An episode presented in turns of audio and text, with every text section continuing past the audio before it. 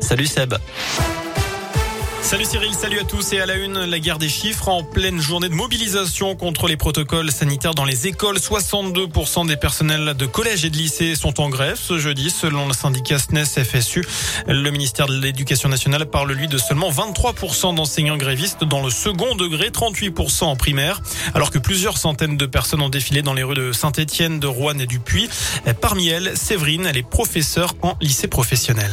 Moi, je suis venue aujourd'hui parce que euh, je veux montrer mon ras-le-bol des ordres et contre-ordres d'un ministre qui n'écoute absolument pas ce qu'on a à dire, qui décide avec euh, ses hauts fonctionnaires, j'imagine, tout tout seul.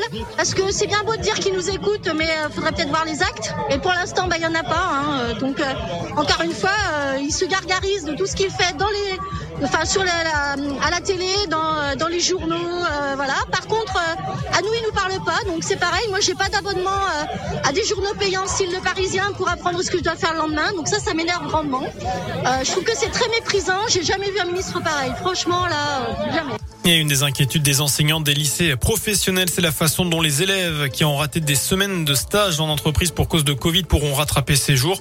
Des semaines essentielles pour obtenir le bac pro. Ils demandent au ministère des aménagements comme ce fut le cas en 2020 et 2021. En tout cas, vous êtes près de 7 auditeurs sur 10 à soutenir cette mobilisation dans l'éducation nationale. La tendance de notre question du jour sur radioscoop.com. Dans ce contexte, les derniers débats au Parlement avec cette commission mixte paritaire qui s'est réunie cet après-midi pour que députés et sénateurs s'entendent sur une version commune du pass vaccinal après le vote au Sénat hier. Dans le reste de l'actu, 4 ans de prison ferme, c'est ce à quoi a été condamné un homme de 33 ans en début de semaine.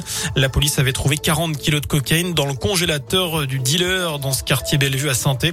Du matériel, des munitions et 3000 euros en liquide avaient été également récupérés par les forces de l'ordre lors de cette perquisition en janvier 2020.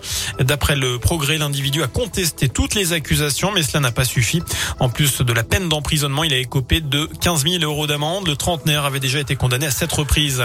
C'est la polémique du moment cette baguette de pain à 29 centimes, une initiative lancée par Leclerc pour défendre le pouvoir d'achat des Français selon l'enseigne, ce qui attise la colère des agriculteurs, des acteurs de la filière du blé et évidemment des boulangers qui dénoncent une concurrence déloyale.